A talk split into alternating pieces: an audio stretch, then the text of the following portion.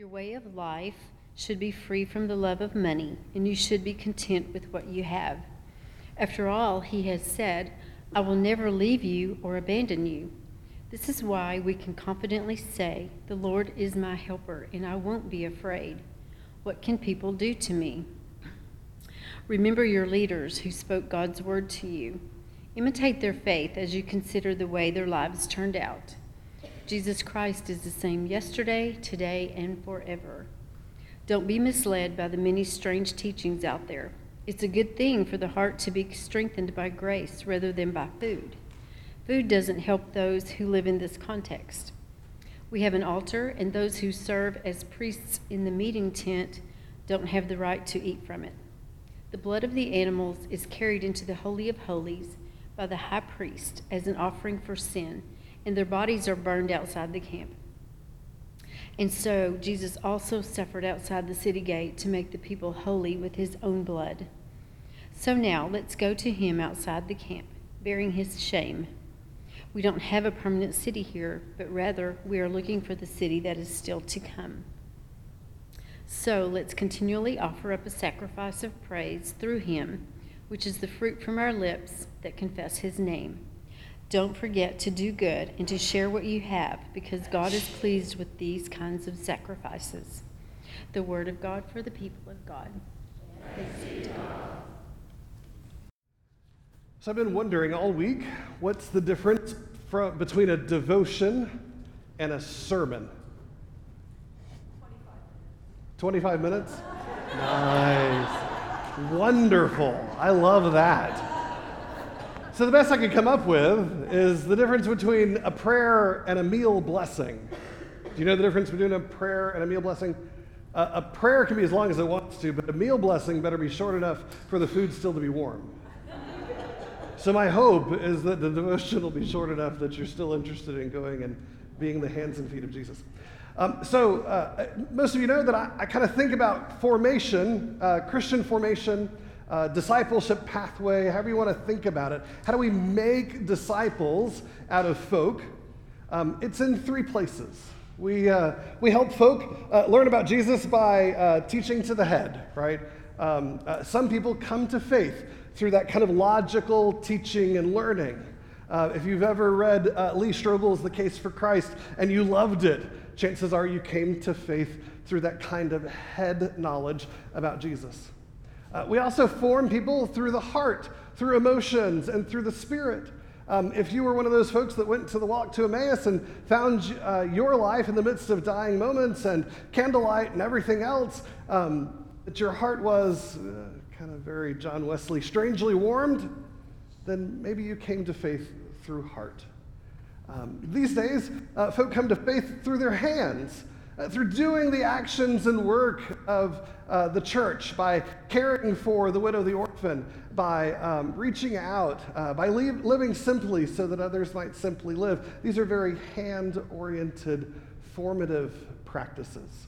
At the end of the day, we want mature Christians to uh, both understand the logic of the gospel, feel the movement of the Holy Spirit in their heart, and devote their hands uh, to the work of the church. Right? Makes sense.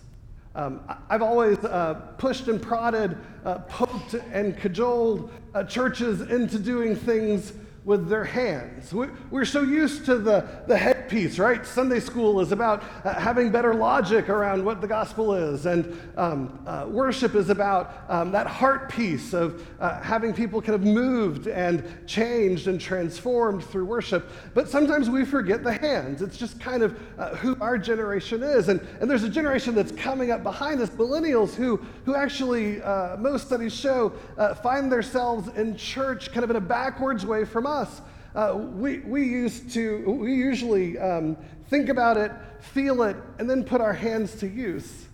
But millennials will show up to use their hands regardless of the head and heart that goes with it to find out why your head and heart is that way. And then they find themselves into the church. Uh, so, using hands, uh, such an important part of Christian formation. So, at every church um, I've been at, I've kind of poked and prodded, and um, uh, it's not always been such well put together programs like we'll do today by uh, bagging up rice and beans uh, for our local food pantry. Uh, in fact, when I was over at the pastor of Brazoria, um, they had one big uh, parade uh, in the city of Brazoria. Um, I think it was 4th of July. Um, it, it, I think Dale Frankham at First Assembly was kind of the instigator, and so the parade was all excitement so that you'd show up in that field where he'd do all of his fireworks, but not before he told you the gospel for about 30 minutes, right? Um, it, it's a good experience. I hope you go uh, it. It's a great way to celebrate the 4th of July. So I told my church, I said, let's, uh, let's do something scriptural, right? Matthew chapter 10, verse 42 says, um, uh, give a cold cup of water uh, to those who are in need, more specifically to to, the children. Um, and I said, Let, let's do that.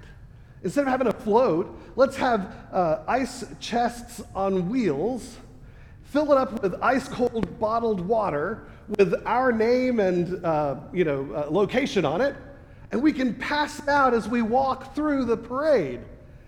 This sounded great in my head. Two complicating factors. The first is there, were no, there was nobody walking in the parade. Uh, there was no, there's not a band, there's not Girl Scouts, there, there was nothing. Everybody was on the back of a flatbed um, trailer or a pickup truck. And so the pace of the parade was quite quick. We started out sweetly passing out water and telling people that we love Jesus and that they do too. And by before long, we were jogging a 5K, it felt like and keeping the water for ourselves.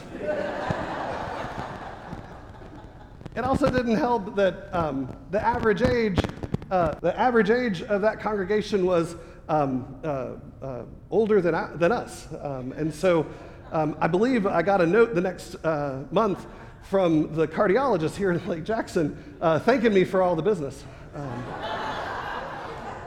when we went to Port Neches, um, the last church I served, wonderful church, caring church, loved Jesus, uh, but they were too kind of uh, stuck inside the walls. Um, much of their faith was about head and about heart, not, not a lot about hands. So we kind of watched uh, for a year or so. And, um, you know, uh, have you ever heard that kind of illustration that if you look uh, right above the water in the ocean, like uh, what happens right above the water uh, in the air. It might look like there's absolutely nothing for miles around, but if you pull your head underneath the ocean and you can see the coral reef that's there, you see all this activity, right? So Port Neches is kind of that way that, that if you were looking in the right place, it looked like nothing was happening, but if you, if you looked in the right place, the right place was what do elementary school families do after school? That was the question. What they do is they go to the snow cone shack.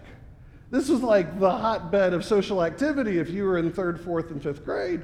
Um, it was literally a portable building in the middle of a, um, a, parking lot. It was only open from March until October, and um, I, am sure um, they probably donated to diabetes research because the amount of sugar syrup in those snow cones was just painful. But the kids loved it. And so we thought, how could we make a mark? How could we share with others? And so we thought, huh, let's buy out the snow cone shack on the first day of school and give a free snow cone to anybody that came by. It was great.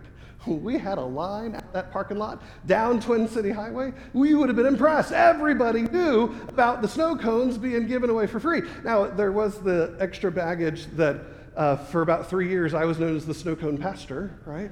Um, right? I kept saying, this is, you know, Jesus says, give a cold cup of water. We chose to freeze it, shave it, and sprinkle it with sugar syrup, and we think Jesus would be okay with that. Okay. what an interesting opportunity uh, to be outside the walls, uh, to make a difference in someone's life. Now, for those of you not familiar, if you're visiting here today, uh, every sanctuary that this church has built, long before I ever became the pastor, has included a cross outside the windows. Uh, it was true in the first sanctuary, that's now the uh, Youth Activity Center. Uh, it's true in the second sanctuary, which is now the Adult Education Wing, and it's true here as well. And the cross reminds us that though we worship God here in this place, but that Jesus is out among the people caring for the least of these, and that we should go and be where Jesus is. And so there's this kind of tension. It's not just about going to church, but it's about being the church. It's about finding some way to get outside of where we are. Um, our scripture passage today kind of talks about that. Hebrew, Hebrews chapter 13, verses 1 through 16. It's a grocery list of good things to do, right? Remember the prisoners as if you were in prison. When entertaining strangers in your house, um, be careful, for you might be entertaining angels unawares. Talks about marriage and about how best to have a good marriage. It talks about um, how, though everything may change, Jesus Christ is the same yesterday, today, and tomorrow. And then that last bit, it talks about the holiest of holies and the, the priests in the Old Testament time uh, who would slaughter uh, and the blood would uh, cleanse the congregation, and then they would burn the carcasses of the sacrificed animals outside the gate. And then you get that switch to New Testament where he says, And so too Jesus uh, uh, suffered and was sacrificed outside the gate, outside the walls of the city. And we should go and be where Jesus is because this is not our city, this is not our home, but that we continue to journey and travel to the city that God has prepared for us. And so let's go and be where Jesus is.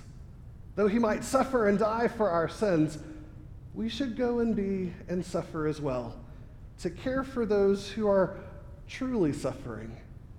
Now, we talk a lot about raising a generation in faith uh, here. Uh, there are four habits that we've been uh, uh kind of beaten on for the last two years. Uh, one of those habits is to um, be able to spot God active in your world, right? You remember this? Nod your head, yes, it makes me feel better.